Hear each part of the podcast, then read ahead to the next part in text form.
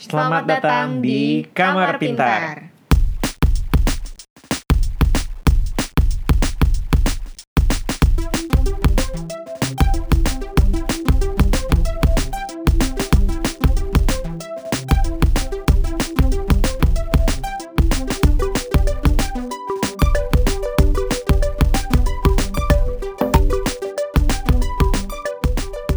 Halo, kembali lagi di Kamar Pintar. Ada aku Sasa dan Aku Aldo.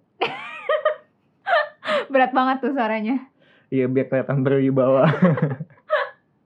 Biar cool ya, biar cool. biar aku Siapa emang yang mau di PDKT?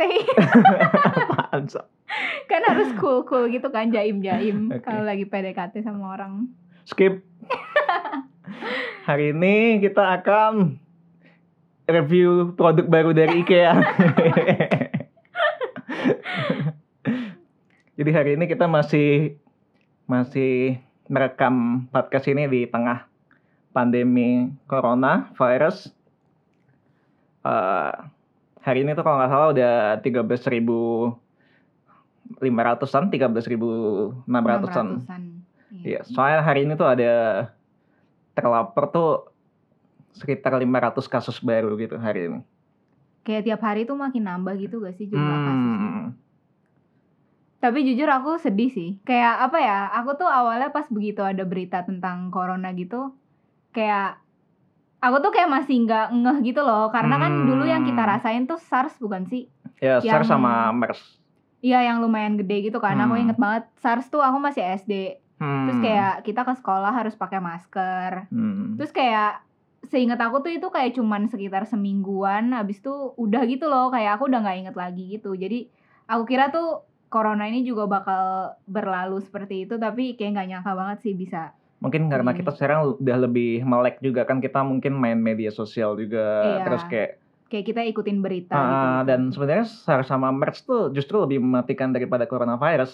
Ya, ya. Nah, tapi mereka tuh yang kalau kita nggak dapat simptomnya itu kita tuh nggak akan bisa nularin jadi virus itu baru bisa tertular kalau aktif di badan kita gitu loh. Oh, jadi kalau dia masuk ke tubuh kita tuh nggak langsung jadi gitu. Nggak- ya jadi kalau misalnya misalnya masuk ke tubuh kita tapi nggak ada simptom apa-apa ya berarti imun kita kuat dan kita nggak mungkin nularin nularin orang Oh, lain iya, iya, gitu. Iya sih bener. Karena corona tuh kayak menularnya tuh lumayan gampang. Jadi Ya karena eh, walaupun kita nggak ada menunjukkan gejala gitu, tapi kita tuh bisa nularin ke orang lain karena kita nggak sadar kalau kita ternyata carrier gitu. Iya, iya, iya. iya. Tapi ini bukan pertama kali, bukan yang terbesar sih. Sa. Kita kan sekarang ngerasanya kayak ah kita nggak bisa ke mana-mana, kita harus Iya. karantina mandiri, kita harus jaga benar-benar jaga kesehatan dan kebersihan gitu. Tapi sebenarnya cara ini kan bukan pertama kali yang dilakukan. Dulu tuh tujuh abad sebelumnya tuh ada Black Death kan. Black Death tuh Hmm. Itu juga kita udah mulai karantina mandiri karena waktu itu kan juga nggak ada obatnya kan, nggak ada vaksinnya gitu. Iya, dan iya, iya. dan pernah juga yang cukup sebenarnya pandemi ini bisa dibilang sebagai forgotten pandemic karena dia terjadinya di perang dunia pertama Apa tuh? Apa tuh? ini namanya Tan tan tan. apaan sih Sa? namanya Spanish flu oh, itu topik bahasan kita hari ini ya? enggak sih bukan Oh, ya, makasih, makasih. kan kita mau review produk IKEA ya jadi Spanish flu itu tuh terjadinya pas perang dunia pertama jadi pas akhir-akhir perang dunia pertama sih dia kan kan perang dunia pertama kan dari 1914 sampai 1918 ya nah itu tuh kayak terjadinya tuh pas sekitar spring 1918 Di Spanyol. Nah, pasti banyak orang yang ngira kan sebenarnya flu ini dari Spanyol karena namanya Spanyol kan. Iya, iya, iya. Karena flu Spanyol kan. Tapi Sebenarnya emang sebenarnya bukan. flu-nya bukan dari Spanyol. Oh? Kita coba menelusuri sejarahnya dulu ya. Jadi kayak ini kan terjadinya satu abad yang lalu. Lebih tepatnya tuh 102 tahun yang lalu waktu Perang Dunia udah mau berakhir. Hmm. Nah, si flu Spanyol ini juga digadang-gadang sebagai salah satu salah satu pandemi yang terberat selain misalnya Black Death gitu. Oh. Terus dia juga bahkan di didapuk sebagai the deadliest flu sama media-media gitu. Tapi sebenarnya sampai sekarang tuh virusnya masih ada nggak sih? Virusnya nggak ada, Oh iya, virusnya udah nggak ada, udah benar-benar nggak ada. benar-benar nggak ada. Wah. Jadi kita udah nggak mungkin akan pernah kena Spanish flu. Eh, mungkin mungkin ada tapi kayak kita anggapnya flu biasa karena itu kan terjadinya udah lama banget dan dan kita bisa Oh. jadi maksudnya orang dulu tuh udah lebih imun terhadap itu. Oh iya iya. Jadi iya, iya. flu ini tuh berakhirnya tuh bukan karena ada vaksinnya sebenarnya. Flu ini tuh dulu berakhirnya karena uh, antara si orang yang tertular itu udah kebal atau ya udah meninggal gitu. Hmm, berarti tapi kalau misalkan dia udah kena dan dia sembuh, Hmm. dia akan kena lagi apa enggak? Soalnya kalau corona kan ada yang bilang kalau Hmm, kita itu kayaknya kena, kita tergantung imun. imun sih. Tergantung imun. Oh, Kalau iya imunnya sih, kuat bisa jadi dia udah kebal gitu. Iya iya iya. Nah, jadi kenapa Spanish flu ini digadang sebagai salah satu pandemi terberat adalah karena dia memakan cukup banyak korban. Dia tuh ada 500 juta yang terinfeksi di seluruh dunia. 500 juta. Heeh. Satu dunia tuh populasinya berapa? Kurang lebih sekitar satu miliaran waktu itu. Oh iya, berarti kayak setengahnya dong. Ya, Eh, kayak eh, ini tuh Iya, sepertiga sih. Jadi ya sekitar satu setengah miliar sih. Hmm. Terus yang meninggal tuh jadi waktu itu medical record tuh belum secanggih sekarang dan waktu itu kan lagi perang dunia juga kan. Jadi kayak fokusnya orang tuh mungkin terpecah belah gitu. Waktu itu diperkirakan tuh ada yang laporan yang menyebutkan kalau virus ini membunuh 20 juta orang. Ada yang bilang 50 juta, ada yang bilang 65 juta. Ada yang bilang bahkan laporannya sampai 100 juta. Hmm, karena kayak di zaman itu pasti perhitungannya juga nggak mungkin Hmm, live kayak soalnya orang juga sih? pasti kalau dokter-dokter gitu atau tenaga medis gitu juga pasti membantu tenaga perang dong. Oh Nah. iya iya iya, karena itu masih perang ya? Atau itu tuh kayak di Itu end? masih masih di akhir perang gitu. Oh, Nah, jadi Spanish flu ini termasuk zoonotic virus. apa tuh? Jadi Zina? kayak virus yang bisa menyebarnya tuh melalui dari binatang ke manusia gitu. Dan sebenarnya nggak ada apa ya, nggak ada konsensus global yang pernah menyatakan sebenarnya virus ini tuh aslinya dari mana. Tapi kayak pertama kali ditemukannya tuh di Amerika Serikat yang dianggap sebagai apa ya accepted history gitu loh Hmm, tapi itu dari binatang. dari binatang Berarti kemungkinan kayak besar tuh dari binatang. Ha, gitu. nah jadi sebenarnya menariknya justru dugaan awalnya virus ini tuh berasal dari unggas gitu loh. Oh. Nah tapi dia nggak langsung menginfeksi manusia karena eh, sebenarnya virus itu tuh nggak bisa langsung loncat ke manusia gitu loh. Nggak bisa langsung nularin manusia ataupun sebaliknya. Jadi virus yang ada di manusia tuh nggak bisa nularin unggas. Tapi ada satu binatang yang dia tuh bisa menjadi tempat apa ya kayak tempat kombinasinya antara dua virus ini. Hmm, Yang bisa nularin dua-duanya. gitu kayak virusnya kayak. Itu adalah babi. Oh. Wah, tapi kayak bayangannya gimana si unggas bisa interact sama babi? Nah, apa persamaan unggas dan babi? Sa? Dan manusia? Makanan ya? Bukan. Apa? Mereka sama-sama hewan hewan ternak. Oh, dia ada di farm yang sama. Iya. Oh, iya iya iya. Nah, iya, jadi- iya. Tadi kan aku sempat bilang kalau flu ini kan pertama kali ditemukan di Amerika Serikat kan, yang dianggap sebagai pertama kali ditemukan ya, bukan Hmm. berasalnya dari mana. Karena ada juga laporan yang menyebutkan kalau ini tuh virusnya juga dari China gitu loh. Hmm. Tapi ya itu masih belum ada belum ada yang membuktikan itu gitu. Nah jadi pertama kali ditemukan tuh kan di uh, kompleks militer di Fort Riley. Fort Riley itu di Kansas. Kansas tuh kan kayak banyak peternakan gitu kan. Nah Iya, jadi iya, kayak iya, iya, iya, iya. di situlah mungkin jadi kayak semuanya tuh dimulai gitu. Nah eh, sebenarnya Spanish flu ini kalau kita lihat tuh sebenarnya agak mirip-mirip corona gitu, Sa. Jadi kayak waktu itu kan belum ada vaksin. Jadi kayak ya cara paling primitif untuk menghindari virus itu tuh ya mereka dengan karantina mandiri sama kayak Black Death gitu kan. Itu Hmm. caranya udah ditemukan dari tujuh abad yang lalu gitu. Berarti mereka udah aware kalau mereka tuh harus uh, jaga jarak dari orang lain. Sebenarnya udah, cuman kan waktu itu informasinya masih simpang siur gitu kan soal Iya, ini. iya, iya. Karena nggak ada uh, media yang coverage soal isu ini gitu loh. Hmm. Karena mereka tuh sibuk sibuk ngurusin perang dan uh, apa namanya? dan kayak banyak uh, TNI dan militer yang traveling gak sih antar Ah, negara nah, gitu. jadi kenapa awalnya kenapa virus ini tuh bisa menyebar di masyarakat sipil ya karena waktu pas spring eh pas summer 1918 itu tentara Amerika tuh pulang ke tempatnya masing-masing kan. Jadi kayak oh, akhirnya iya, iya, iya, bisa iya. nyebar ke masyarakat sipil gitu. Tapi ini berarti pertama kali virus ini tumbuh tuh di salah satu tenaga militernya. Kemungkinan gitu. Oh. Yang dilaporkan yang dilaporkan sih gitu, yang tercatat ya Iya, iya, iya. Tapi ini di Amerika kan? di Amerika. Terus dia bisa ke Spanyol gimana tuh caranya? Nah, jadi di Amerika itu Sa, pertama kali, jadi kan ada gelombang pertama dulu tuh. Gelombang pertama tuh masih belum parah gitu loh. Hmm. Gelombang pertama masih belum parah. Jadi kayak gejala orang-orang tuh ya tipikal kalau lagi sakit aja kayak demam, capek, terus panas dingin, terus sembuh beberapa hari kemudian. Mm-mm. Tapi gelombang keduanya itu eh ada beberapa yang dilaporkan mati sih, cuman kayak eh meninggal maksudnya. Tapi waktu itu angka kematiannya tuh rendah gitu. Hmm. Nah, tapi di gelombang yang kedua itu tiba-tiba orang tuh bisa ma- mati, meninggal dalam hitungan jam, Sa. Oh, Iya dalam hitungan jam terus kayak sejak apa sejak gejalanya itu muncul di badan korban gitu loh.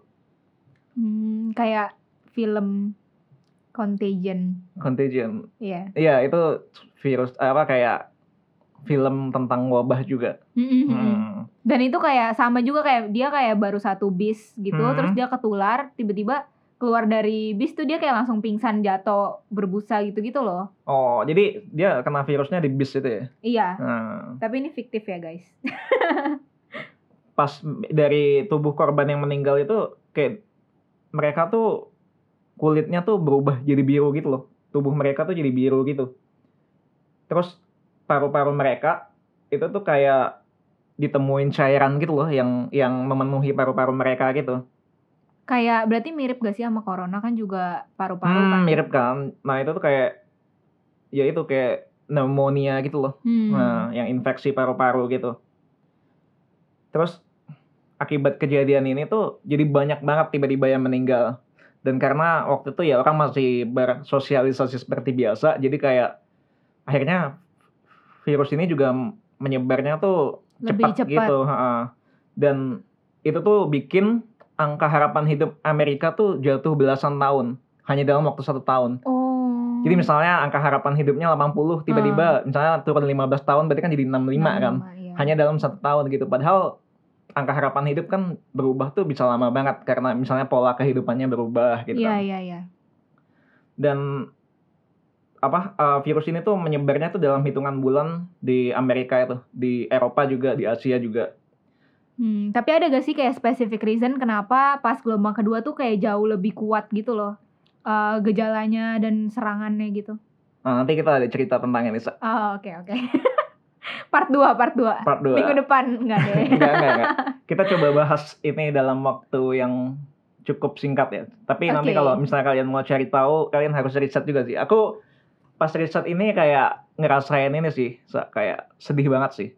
Kayak Iya, iya, dari iya. ngelihat foto-foto aja, terus kayak denger ceritanya, terus baca-baca gitu kayak kerasa banget sih itu bener-bener living hell gitu loh rasanya waktu itu. Mm-mm, Dan itu tuh kayak masih baru kelar perang, kayak Hmm, semua bahkan orang belum masih selesai gitu kayak Iya. masih akhir-akhir gitu. Iya, iya, iya. Dan kayak vibe-nya kalau lihat foto-foto zaman dulu tuh kayak kayak gimana ya? Kayak ngen- kayak sedih gitu gak sih kalau Ah. lihat foto yang hitam putih gitu Iya, kayak eh ini BTW sedikit intermezzo. Aku tuh ngerasa kalau aku hidup zaman dulu, penglihatan aku tuh akan hitam putih. Iya. Iya, iya. Terus virus ini tuh sadisnya tuh dia tuh bisa menyerang orang yang bahkan sistem imunnya tuh kuat gitu loh. Kalau ini kan kalau coronavirus kan kalau imun kita kuat tuh eh, agak sulit ya. Tapi ini tuh bener-bener justru anehnya dia kayak yang eh, 20 sampai 40 tahun tuh juga banyak Juga korbannya kena. gitu. Justru paling banyak tuh dari 20 sampai 40 gitu. Hmm. bahkan beberapa servicemen tuh apa yang tenaga militer gitu-gitu itu tuh banyak yang kena justru paling banyak kena gitu loh lucunya nggak lucu sih jadi lebih banyak tentara yang mati karena virus ini ketimbang karena Karena perang. Oh Nah. my god. jadi dari 30% tentara itu 30 persennya tuh meninggal karena virus ini Hmm. flu Spanyol nggak tahu yang meninggal karena misalnya perang berapa persen tapi dari total seluruh tentara itu yang meninggal karena 30 persennya itu meninggal karena Spanish Virus flu ini. Heeh. Kayak ibaratnya udah jatuh ketimpa tangga gitu kayak udah perang. ada perang sakit lagi Heeh, Nah. terus kayak gini lagi gitu. nah tadi kan Sasa nanya kan kenapa namanya flu Spanyol kan Iya. nah jawabannya tuh sebenarnya karena media Spanyol yang paling gencar memberitain soal virus ini Oh. Jadi Spanyol itu kan salah satu negara yang menjaga netral, yang cukup menjaga netralitas mereka selama Perang Dunia Pertama kan. Jadi mereka tuh nggak perlu memberitakan apa-apa gitu tentang perang. tentang perang ya paling kayak oh, sedikit gitu. Iya, iya, iya, iya. karena di di dalam negara mereka sedang terjadi ini juga virus Hmm. Spanyol ini karena Spanyol juga salah satu negara yang kena virus ini. That's smart kayak bener-bener mereka tuh tahu yang mana harus diprioritasin gak sih? Hmm, tapi kan karena emang mereka nggak terlibat perang kan, jadi ya kayak sekarang gitu nggak ada perang walaupun ada perang dingin sih, tapi kayak jadi orang bisa fokus. Fokusnya ke Hmm. bahas tentang ini kan. Keren keren keren. Jadi keren. bukan karena asal flu-nya dari Spanyol, tapi news coverage-nya tuh banyak dari Spanyol gitu loh. Iya iya iya. Soalnya dulu kan tuntutan perang pada saat itu kan kayak apa ya, harus terlihat patriotik, tidak boleh terlihat lemah gitu kan. Kalau Hmm. pasti rakyat tuh kayak mengharapkan kalau tentara mereka tuh berjuang di medan perang tuh benar-benar benar-benar kayak Membawa patriotik nama gitu kayak negara membawa nama gitu. negara Iya, gitu iya, kan. Jadi media tuh juga kebanyakan nunjukin uh, semangatnya nunjukin mereka semangatnya gitu itu. sih? Jadi Iya. kayak ya ada propaganda-propaganda gitu Iya loh. iya iya iya. Nah, saking cuman media Spanyol yang paling banyak beritain ini juga salah satu faktor yang bikin Spanyol dianggap eh ya flu ini dianggap sebagai flu Spanyol adalah raja mereka waktu itu tuh Hmm. Alfonsus 13 itu juga kena Kena. kena virusnya gitu. Ya jadi kayak bayangin aja pemimpin negara kena tuh kan kayak ikonnya tuh kena Iya, berarti iya, kan iya, kayak iya, iya. oh ya berarti emang virus ini tuh dari Spanyol. Selain itu juga ada kayak presiden Amerika waktu itu namanya Woodrow Wilson itu juga katanya kena juga. Cuman bedanya si Woodrow Wilson ini salah satu orang yang menandatangani kesepakatan untuk menghentikan perang gitu loh waktu itu. Hmm. Jadi ya mungkin image-nya beda lah gitu. Iya iya iya iya. Jadi karena kurangnya informasi ini banyak tempat tuh yang tetap menjalankan aktivitas mereka tuh seperti biasa gitu loh karena dianggap flu biasa kan padahal kan Hmm. bukan. Nah waktu itu kan dulu orang pada sibuk perang gitu kan dan kabar perang itu justru dim the spotlight of the Spanish flu ini loh, ya kan? Hmm. Nah. Iya iya iya iya. Makanya orang beranggapan kalau virus ini dari Spanyol kan. Padahal orang Spanyol sendiri itu malah mengira flu ini tuh dari Prancis. Jadi orang Spanyol Oh. bilang flu ini tuh French flu. French flu. Ha-ha. Oh gitu. Ha, jadi ternyata orang Spanyol tuh punya sebutan sendiri buat flu ini gitu loh. Sementara seluruh dunia yang anggapnya ini Spanish flu, orang Spanyol tuh nyebutnya ini French flu. Jadi buat orang Spanyol tuh Prancis tuh bukan cuma punya French kiss sama French toast. Iya iya. iya. Tapi ada French flu. French Tapi flu. mereka tahu gak sih kalau semua orang tuh sebutnya Spanish flu? mereka tuh siapa? Si orang Spanyolnya apa karena si Spanyolnya kayak eh, nggak mau dignity-nya Oh, dianggap waktu itu sih mungkin virus? belum ya. Cuman kan kayak akhir-akhir ini kayak semua orang tahu akhirnya kalau sebenarnya flu ini bukan dari Spanyol gitu Hmm. setelah ada catatan catatan sejarah gitu-gitu. Iya iya iya. dulu terus uh, ada satu kejadian lucu gitu sih bukan kejadian ya apa ya kayak uh, orang kan dulu ini juga kan udah karantina mandiri gitu-gitu kan Hmm. Nah, di Amerika tuh boy scoutnya mereka pramukanya mereka Iya. itu tuh patroli keliling keliling apa namanya kota gitu Heeh, ngapain? buat uh, ya nyuruh orang-orang buat tertib Stay gitu di loh dalam rumah kayak gitu. kalau ada yang ada yang ngeludah gitu itu di, di- bakal dikasih kartu gitu sama anak-anak pramuka ini tahu tulisan tulisan di kartunya tuh apa Apa? you are in violation of the sanitary code Hmm. jadi kayak kayak di kartu merah gitu loh Iya, iya, iya. tapi mereka kayak kena denda gitu nggak? Hmm, nggak tahu sih kena denda apa enggak Hmm. soalnya kan mereka cuman pramuka doang kan Iya, iya, iya. nggak punya otoritas Nggak punya hak untuk- Ha-ha. nah jadi pas summer 1919 satu tahun kemudian itu kayak pandemi ini tuh udah mulai mereda karena ya either orang yang tertular tuh udah meninggal atau karena mereka udah kebal gitu. Hmm. Baru 90 tahun kemudian setelah itu orang tuh baru tahu maksudnya apa sih yang bikin flu ini tuh begitu mematikan gitu loh. Jadi ternyata flu ini tuh kayak apa ya membuat melemahkan apa ya paru-paru kita gitu loh, melemahkan Mm-mm. paru-paru kita. Jadi bakteri pneumonia itu tuh bisa gampang masuk gitu loh. Hmm, berarti Jadi- ini beneran pneumonia. Hmm, jadi kayak Dia menyebabkan pneumonia. gelombang keduanya gitu. Jadi kayak ada virus flu-nya yang pertama. Heeh, terus Nah itu kan, nah itu, kayak melemahkan paru-parunya gitu loh. oh iya iya. Soalnya kalau corona kan dia kayak meniru pneumonia tapi sebenarnya bukan kan kalau nggak salah. Hmm. Cuman kayak simptomnya tuh mirip. Hmm. Tapi kalau ini berarti dia menyebabkan pneumonia gitu. Bukan menyebabkan sih, tapi kayak membantu pneumonia untuk Berkembang. berkembang Iya, gitu. iya. Kalau di Indonesia tuh juga sempat terjadi tau Spanish flu ini. Apa? Spanish flu Ha-ha. Jadi waktu 1918 tuh Indonesia juga kena. juga. Hmm. Namanya juga pandemic kan. Jadi Iya, pasti iya, seluruh iya, dunia iya. gitu. Di Indonesia tuh waktu itu sebenarnya dugaan awalnya tuh dibawa oleh imigran China yang ke Indonesia. Jadi mereka kan berlayar lewat Hong Kong gitu. Nah sebenarnya konsul Indonesia untuk waktu itu masih namanya Hindia Belanda kan. Hindia Belanda di Singapura tuh bilang kayak ngirim pesan ke pemerintah Indonesia untuk kayak uh, menutup apa ya jalur-jalur pelayaran biar nggak ada kapal-kapal yang berlabuh di Hindia Belanda gitu waktu itu. Nah tapi pemerintah Hindia Belanda tuh waktu itu abai gitu lah sama peringatan ini.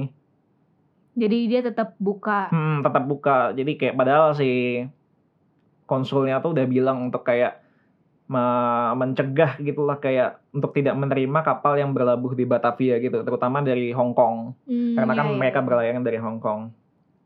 Nah, waktu itu makanya di Indonesia itu juga termasuk termasuk cepat gitu loh nyebarnya. Dan pemerintah tuh penanganannya lamban. Jadi gelombang pertama kalau di Hindia Belanda tuh Juli September 1918 gitu, Sa. Tapi dia cuma sebentar banget dong. Itu gelombang Juli. pertama. Oh, Gelombang pertama masih. Nah, itu tuh menyerang wilayah bagian barat Indonesia. Jadi kayak sekitar Sumatera, terus Kalimantan bagian barat, terus Hmm. Jawa gitu. Terutama kota-kota pelabuhan ya karena karena Dari itu kayak imigran kan, pusatnya ha. orang bertukar. terus gelombang kedua itu di Oktober sampai Desember, lebih singkat lagi kan malah. Iya. Tapi itu menyebarnya di Indonesia bagian timur. Waktu itu diperkirakan karena nggak ada catatan medis yang yang mumpuni pada saat itu, jadi diperkirakan tuh kurang lebih satu setengah juta jiwa yang meninggal di Hindia Belanda Wow, sangat-sangat jauh lebih banyak. daripada corona ya. Iya, Hmm. Bahkan kayaknya corona berapa sih sekarang jumlah meninggalnya? Total satu dunia. Ha-ha. Wow. Be right back. Mari kita search dulu. Total yang meninggal kan? Meninggal itu 277 ribu. 277 ribu. Ini di Hindia Belanda aja, di Indonesia aja udah satu setengah juta jiwa. Iya, iya, iya. Hmm. Sasa tahu namanya candu nggak? So? Candu. Heeh. Tahu? Ya, itu opium itu. Karena nggak ada obatnya, itu tuh mengurangi rasa sakit kan. Jadi tenaga medis otoriter, eh otoriter, otoritas kesehatan tuh kayak ngasih ini buat obat sementara gitu loh. Biar mengurangi rasa sakitnya itu loh. Tapi uh, side effects-nya mereka jadi ini dong. Tergantung dong, ketergantungan. Nah, dulu tuh candu di Indonesia tuh emang legal, Sa. Hmm. tapi ada namanya mantri candu gitu loh buat ngawasin jadi kayak mereka tuh emang dikasih apa ya dikasih dosisnya gitu loh Oh iya iya. nah iya. sementara untuk yang ini tuh eh dikasih dosisnya tuh sedikit lebih sebenarnya for medical reason kayak emang kita juga akan dikasih kayak Hmm, morfin dikasih gitu-gitu drugs kan. gitu, Heeh.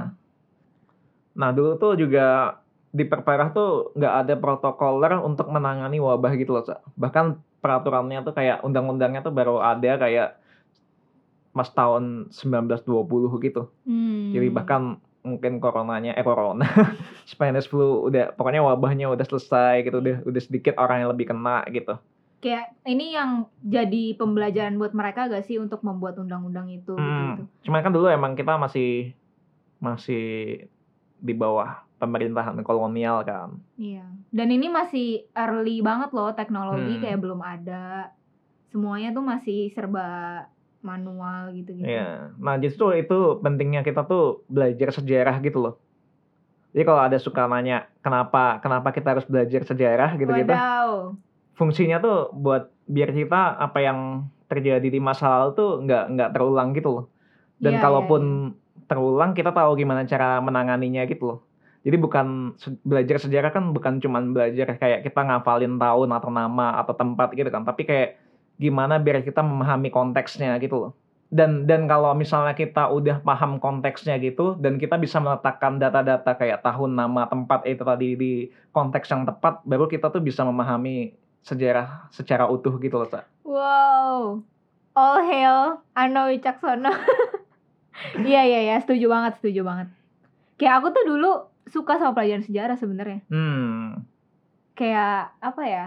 Kayak history itu kayak something yang membuat kita jadi kayak sekarang gak sih? Hmm. Kayak biarpun gak relate secara langsung tapi itu awal mula dari adanya segala kebijakan di sekarang gitu. Bener. Nah, dari kayak kejadian-kejadian ini justru kita bisa belajar itu loh kalau pemerintah tuh harus lebih cepat tanggap karena itu kan mereka harus melindungi warga negaranya terhadap virus itu kan. Kalau kita lihat salah satu negara yang terbilang sukses untuk menangani virus itu Vietnam kan. Karena mereka udah buka lockdownnya kan.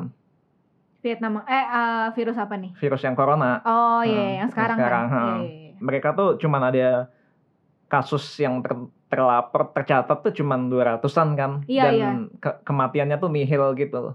Keren banget sih itu. Hmm, karena padahal mereka ini loh, mereka tuh berbatasan langsung kan dengan China. Mereka kan negaranya berbatasan langsung sama Hmm. China gitu. Padahal ini tuh bisa dibilang kontradiktif sama sebenarnya anggaran kesehatan dan fasilitas kesehatan Vietnam tuh nggak sebagus itu gitu loh. Tapi Tapi justru karena mereka tahu akan kekurangan mereka, mereka tuh sadar. Jadi mereka tuh baru dua kasus yang yang tercatat gitu, mm-mm. itu mereka udah lockdown. Bahkan jauh sebelum Oh. China mengumumkan lockdown. Iya iya iya iya. Jadi tadi kan aku bilang kalau apa di Vietnam tenaga medisnya kurang kan. Jadi mereka tuh cuman ada 8 dokter untuk setiap 10.000 orang Vietnam. Jadi perbandingan dokter sama rakyatnya tuh 8 8 banding banding 10 gitu. 10.000. Sepuluh ribu. Iya iya. Sementara di kayak di Italia atau Spanyol tuh mereka punya 41 dokter untuk setiap 10.000 penduduk. Nah, terus yang bisa kita pelajari juga kayak orang dengan sistem imun yang kuat walaupun nggak bisa jadi korban tapi mereka tuh bisa ini loh, bisa jadi carrier gitu kan. Walaupun Iya. mereka nggak merasakan gejala apa-apa. Justru mereka yang paling bahaya karena mereka tuh kayak bisa mereka merasa baik-baik saja terus mereka akhirnya kayak bersosialisasi dengan orang lain gitu Just- tanpa mereka sadari kalau sebenarnya Kalau mereka sebenarnya bawa udah ada di dalam badan Ah, dia kan. Iya iya iya. terus eh, jangan jangan pakai obat-obatan yang kayak belum terbukti gitu loh kayak dulu pakai candu lah Hmm. Iya iya untuk iya. iya. mengurangi ini bahkan dulu di Amerika tuh juga kayak pakai aspirin gitu buat buat ah, apa ya buat nanganin Spanish flu ini sementara si Bill Gates sendiri tuh dia kan salah satu orang yang kayak rajin memperingatkan kita untuk hati-hati sama pandemik gitu kan kayak dia tuh tahun 2015 tuh sempat Dia pernah ngomong. pernah ngomong Iya iya gitu. iya iya. dan akhirnya Aku itu yang baca. jadi dijadiin bahan konspirasi gitu Iya, kayak Bill Gates predicted the Iya. pandemic gitu kan. bahkan dia bilang kayak ya ini tuh baru ada vaksinnya tuh paling cepet 2021 gitu Iya iya. Tapi kayak sebenarnya itu tuh salah satu permasalahan yang kita nggak pernah pikirin gak sih pandemi Hmm. kayak kita tuh concern sama perang dunia, sama politik, sama ekonomi gitu loh. Tapi kita kayak gak tahu sih. Tapi aku tuh sejujurnya kayak aku nggak pernah bayangin akan terjadi kayak suatu virus yang membuat kita tuh langsung semuanya berubah gitu loh. Hmm. Sebenarnya banyak masih banyak banget virus yang belum terdeteksi gitu loh. Yang kayak tadi misalnya dari unggas terus masuk ke babi terus dari manusia virusnya masuk ke babi terus mereka bisa berkombinasi di situ kan. Iya iya. nah iya, itu tuh iya. kayak banyak banget yang belum terdeteksi zoonotic virus ini. Hmm, hmm, hmm. Makanya kayak ilmuwan tuh terus-terusan apa ya terus-terusan riset gitu loh. Terus pelajaran lain jangan terlalu cepat untuk let up on social distancing gitu loh. Hmm. Karena dulu pas Spanish flu ini ketika di di Amerika di San Francisco lebih tepatnya ketika angka kematian bukan angka kematian angka kasusnya udah mau mendekati nol gitu Mm-mm. kayak tiba-tiba semakin hari semakin dikit itu tiba-tiba mereka tuh membuka kota mereka terus Hmm. mereka tuh ngadain parade gitu loh di kota Hmm. terus mereka kayak let's take off our masks together gitu-gitu Wow, menantang sekali. terus dua bulan kemudian angkanya tuh naik jauh Hmm. angka kematian naik jauh angka kasusnya naik gitu Iya, sementara iya. kalau di Vietnam kan mereka setelah enam hari setelah jumlah kasusnya tuh Kayak mencapai delapan nol kan 8 hari gak 8 sih? hari ya. Aku pernah baca kayak 8 hari sih. 8 hari nggak ada nol terus baru mereka buka lockdownnya pelan-pelan gitu kan Dan kalaupun dibuka juga kita tetap harus stay cautious gitu loh, kayak tetap Hmm. harus pakai masker, kayak Hmm. jaga jarak gitu-gitu. Cuman mungkin yang bisa kembali adalah aktivitasnya. Iya. kayak- Tapi kalau menantang dengan kayak langsung megang-megang semua barang gitu-gitu kayaknya agak menyeramkan sih. Hmm.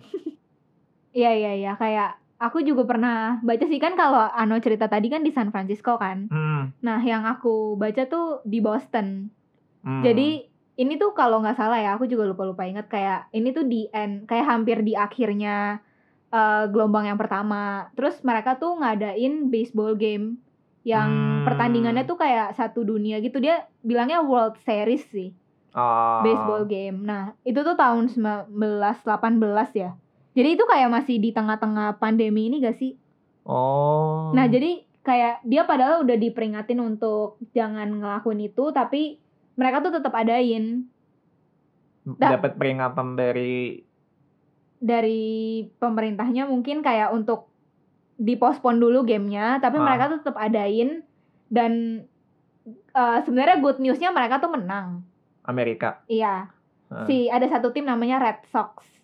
Oh kalau gitu ini ini bukan World Series sih. Berarti ini kayak cuman Amerika ya, sama antar state. Ah. Iya, iya mereka menang. Ah. Tapi negatifnya adalah Boston tuh jadi salah satu epicenter yang Hmm. terbesar gitu loh, outbreak terbesar di gelombang yang kedua Oh. gitu. Cool.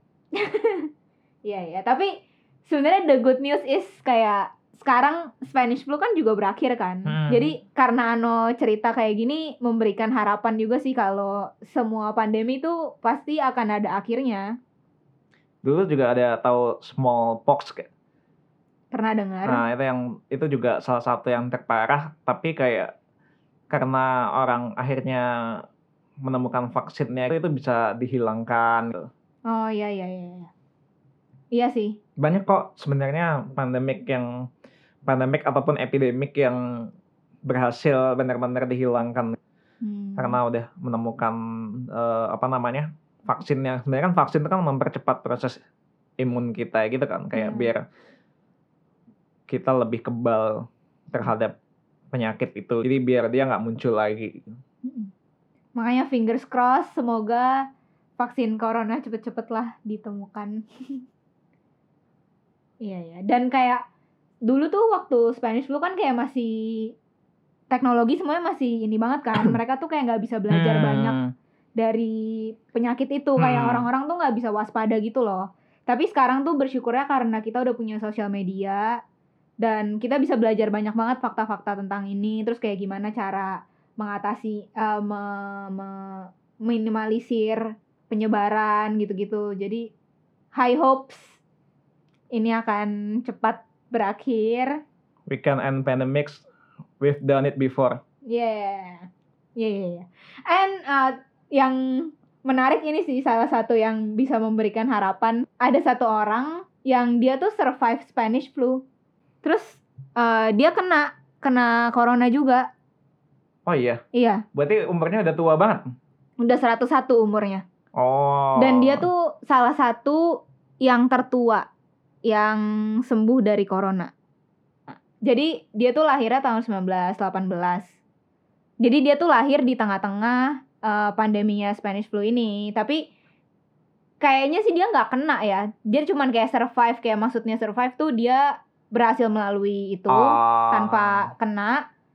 Terus ternyata pas corona dia kena. Iya, dan yang salah satu positifnya lagi nggak bukan positif sih tapi maksudnya yang memberikan harapan lagi adalah dia juga survive Holocaust jadi dia tuh. Jewish Oh dia Jewish. dan dia survive Holocaust terus sekarang dia survive dari corona gitu ya jadi gitu kayak sekarang tuh bersyukur banget sih kita punya semua privilege ini kita bisa akses sosial media bisa akses internet dan kayak harus digunakan sebaik-baiknya supaya kita bisa sama-sama survive dari pandemi ini Hmm, pasti bisa pasti bisa ya gak sih betul. Jadi kapan kita review IKEA-nya? Oke, thank you banget, Ano. Sama-sama. Gila, aku belajar banyak sih. Fun facts ya guys, waktu aku pertama kali kenal Ano tuh, ini tuh salah satu berita yang Ano ceritain ke aku dan aku kayak lumayan impress gitu loh, kayak Enggak sih, Ano nggak ceritain full sih, cuman kayak Ano cuman bilang kalau ada Spanish flu, terus kayak yang aku inget tuh yang topeng yang pakai Oh, kayak maskernya iya, mereka kan iya. bentuknya kayak Hmm, burung Waktu itu gitu belum ada kan. corona ya. Iya. Terus aku tuh aku tahu itu tuh dari Ano. Jadi aku kayak langsung ingetnya dan Ano pernah gambar itu kalau nggak salah. Hmm. Jadi dulu kayak waktu kuliah tuh disuruh gambar bebas apa pun yang merepresentasikan kita gitu. Iya oh bukan sih? itu bukan bukan tugas kuliah itu. Itu iseng. Iya, pokoknya Ano masih into pointillism. Iya, iya, iya. Terus Ano gambar maskernya itu. Terus aku nanya itu masker apaan kan? Karena bentuknya tuh kayak serem gitu loh. Kayak coba deh Hmm, kalau kalian search itu tuh bentuknya kayak burung gitu kan. hmm. Namanya apa Sa? Coba boleh dijelaskan? Plak Plak Max ya. plak mask. Nah. Nah, terus Ano bilang kalau itu tuh untuk kayak jadi ada penyakit Hmm. yang orang-orang tuh pakai masker itu gitu. Itu buat biar nggak itu tuh kayak di dalam situ tuh ada rempah-rempahnya gitu loh. Jadi kayak biar nggak baunya tuh nggak ini. Soalnya aku lupa sih itu wabah apa kalau nggak salah Black Death deh. Oh, Nah, itu kan- bukan Spanish flu. Oh bukan bukan itu berabad-abad Oh. belum Spanish flu. Oh, oke. Memoriku, ya ya. ya. It's okay, Sa. Iya. Mm-mm. Oke. Sekian presentasi dari kita.